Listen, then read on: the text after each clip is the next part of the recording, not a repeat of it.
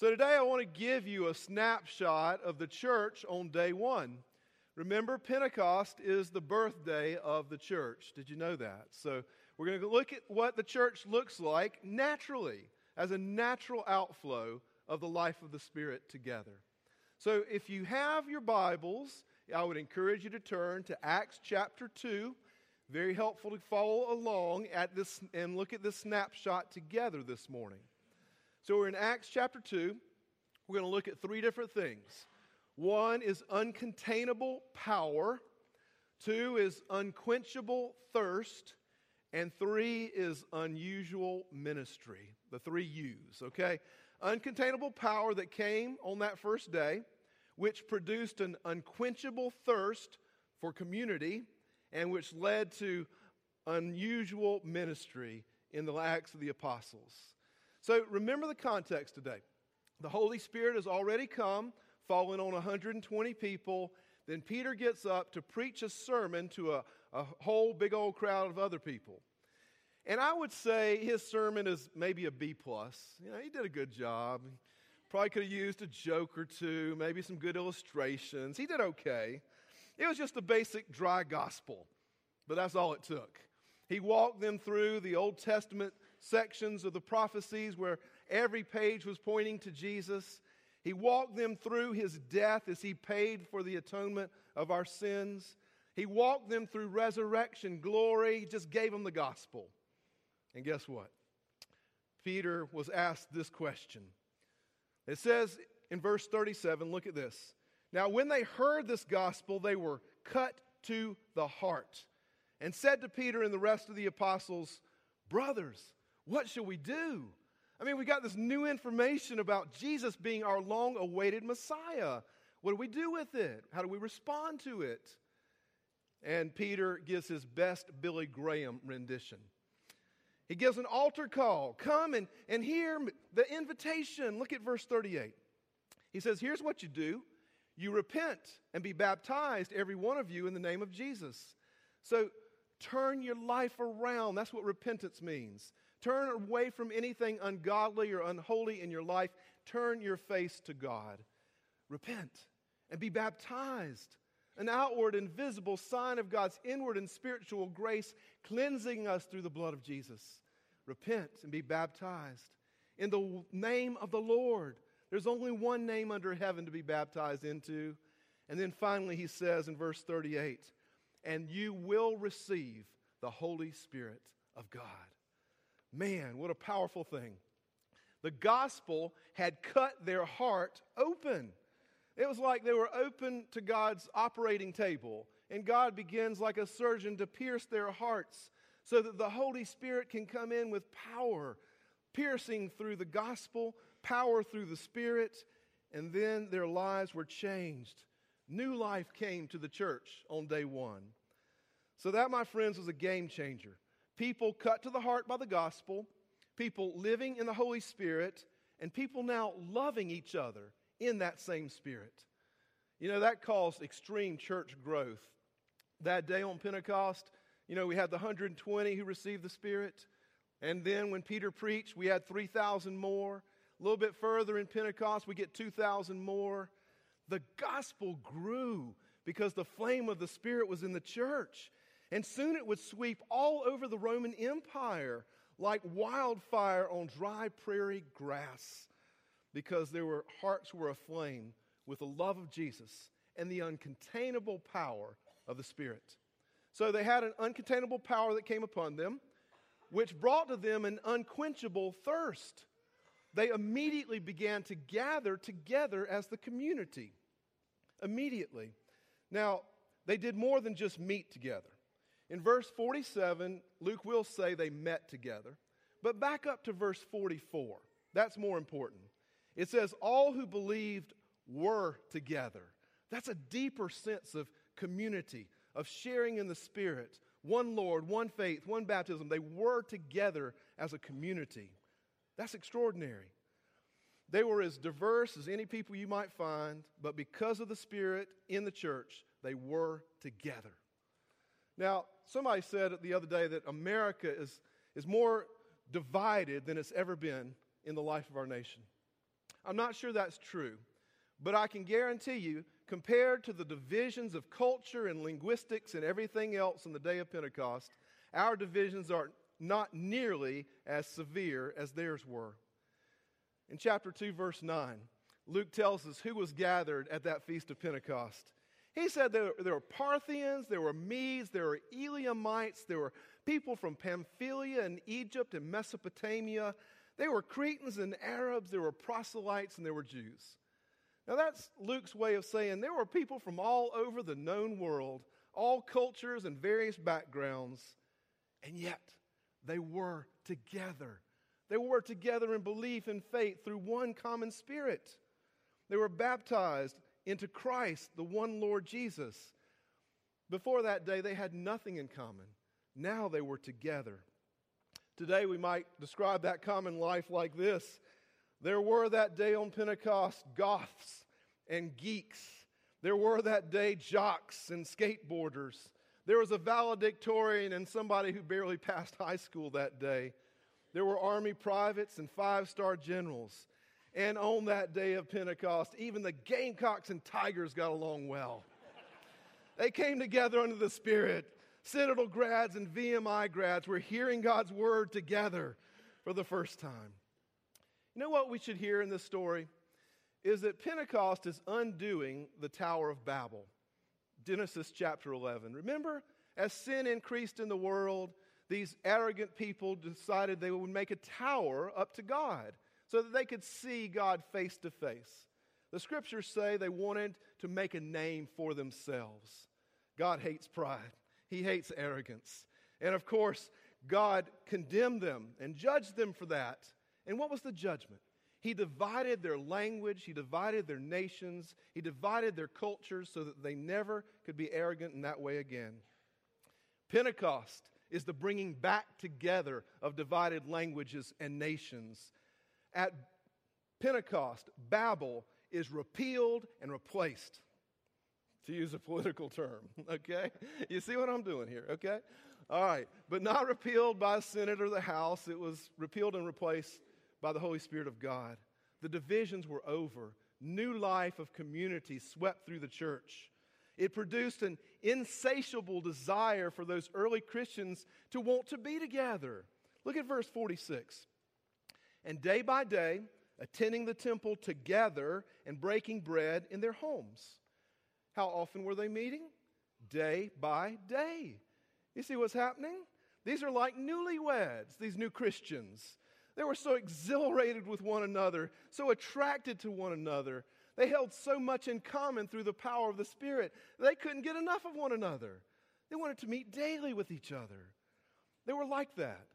Reminds me of a big old 1960s love fest with hippies having the communes and everything without the psychedelic drugs and the, the horrible bell bottom pants. You know, uh, other than that, they had received what Huey Lewis once sung about I want a new drug that won't make me sick. They received that drug through the intoxicating power of the Holy Spirit of God, God's Spirit dwelling in them, that brought them together in new life. Where did they meet? Look at verse 46. They met together in the temples and in their homes. See, see, they were coming together in the large group assembly, like we are this morning, in the temple for worship of God. And then they couldn't get enough of each other, so they met in life groups during the week, like we do. They found Bible studies and men's groups and women's groups because they couldn't get enough of one another. They had an insatiable appetite for hanging out together. And that's what Christians do. This new life emerged that brought them together. Look at verse 42. Three things emerged in their common life. They devoted themselves to the apostles' teaching and fellowship, to the breaking of bread, and the prayers. The apostles' teaching, that's scripture study. They're studying the Bible together on Sunday mornings through the liturgy of the Word, and then in informal ways during the week in their life groups. Basically, what we do. For the fellowship, they devoted themselves to what in Greek is koinonia. And that is a deep, rich spiritual sharing on such a deep level that it surpasses divisions of race and color and sex and money and background. They were all together in fellowship. And finally, for the breaking of bread and for the prayers. Now, a lot of scholars will say that first breaking of bread is the, form, the early stages of communion. So they gathered in the large temple for communion and for prayers like we say today. But on Wednesday night, our life group will meet and share pork roast and potato salad. But we still break bread. We still break open God's Word, but informally during the week and formally on Sunday. I love that we follow that same pattern in the church today. They had an uncommon, insatiable appetite to hang out together in community. Now, here's the deal it was a natural appetite for community. As a young priest, I used to get up on a pulpit like this, look out over my large crowds on Christmas and Easter, and I would give them a guilt trip. I'd say, You know, the church is open next Sunday as well, right? I'd say to those C and E Christians, You know, we got small groups that meet every week. You should be in a Bible study. You know, you really should be serving the Lord. He is His kingdom. You, you should do that. You really ought to be generous with your money. Give a full tithe, 10%. But you know what? That never worked. I never got one person to come the first Sunday after Easter and say, Father, I am glad you laid the guilt wood to me last week. I'm, I've changed. I've turned over a new leaf. I joined a life group. I'm studying the scriptures. I'm giving 10%. I'm a new person. No, you can't lead somebody through guilt. In fact, every sermon you see in the Acts of the Apostles is simply a presentation of the gospel. And the gospel cuts people's hearts open and allows the Holy Spirit to come in and take residence and to change their hearts so that they want to thirst to be together in community. It's all God's work. Look at verse 47. The Lord added to their number day by day those who were being saved. It's not our work. God must do the work. The Spirit must do the work. The gospel of Christ must cut the heart open for God to do the, the spiritual surgery on your heart. But all that leads to unusual and wonderful ministry when it happens through the gospel. Now, the benefits of life lived in the Spirit and in community is that your joys will be multiplied and your sorrows will be diminished or mitigated. Increased joys, decreased sorrows. C.S. Lewis once said this about the joys in his reflection on the Psalms. He said, It is frustrating to say, find a new author that you really like, or listen to a new piece of music that you really enjoy, or have a joke, or maybe see a mountain vista and have no one to share it with. He says, especially those things that are praiseworthy in life, when you share it with somebody else, your joy is increased and it's made complete. Have you ever said, Come on over here to my house, let me show you what I'm working on?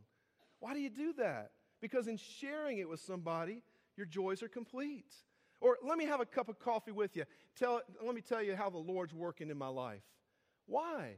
Because when I share the Lord with you, our joys are complete together. I remember a young newlywed couple invited me over to their house at St. Helena's, and as soon as I got through the door and had a cup of coffee in my hand, they said, Let me show you something. They popped in a DVD. I guess it was not a DVD, it was a VHS at the time. but it was their wedding video from out in California. A bunch of people I didn't even know, and I'm thinking, oh, no, no, no, no. I don't want to watch a wedding video. So boring. But of course, I let them do it, right? Because I knew that they wanted to share it with me in community. And I know that when they shared it, their joy would be increased and it would be complete. Likewise, in community, we share our sorrows so that the sorrows may be mitigated. Galatians 6 2 says, Bear one another's burdens and so fulfill the law of Christ. You know, when you're in a life group and you share your burdens with somebody else, you, you've halved your sorrows. When you share it with a third person in a small group, you got one third the sorrows you had before. The closer knit community you are, the more your sorrows are shared, shared across the board, and the more weight you can manage to bear in your life. Community in the Spirit, bearing one another's burdens. See, here's the benefit. Look at verse 43. And when they were in together, and all came upon every soul, and many signs and wonders were done through the apostles. Friends, personally, in my life group, I cannot tell you uh, how important it's been to get together and how we've, we've prayed for amazing things to happen, and we've seen God answer those prayers. And we've responded with awe and wonder at God's great power, amazement at our great God.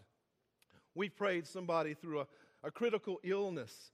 We've prayed other three people through chronic illnesses, which continue to come, but through the grace of God and the power of community, they've been able to go through those seasons together as we bear burdens with one another.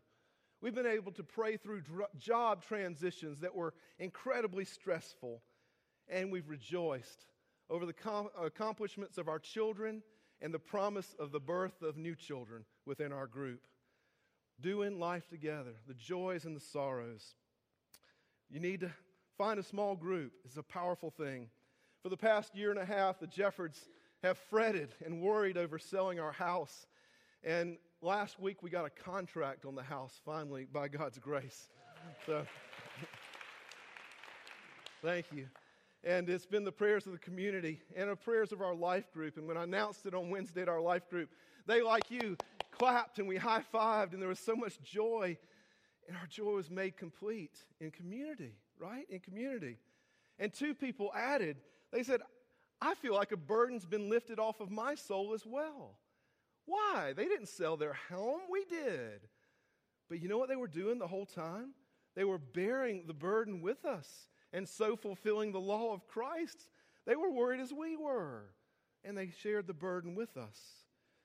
And lastly, the, the larger temple community of St. Paul's, the greater gathering, y'all have been praying us up as well.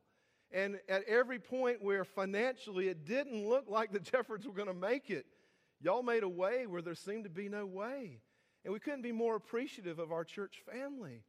So if you don't have a connection with a, a temple, a larger assembly, or with a smaller group on a day to day basis, find those places and seek them out.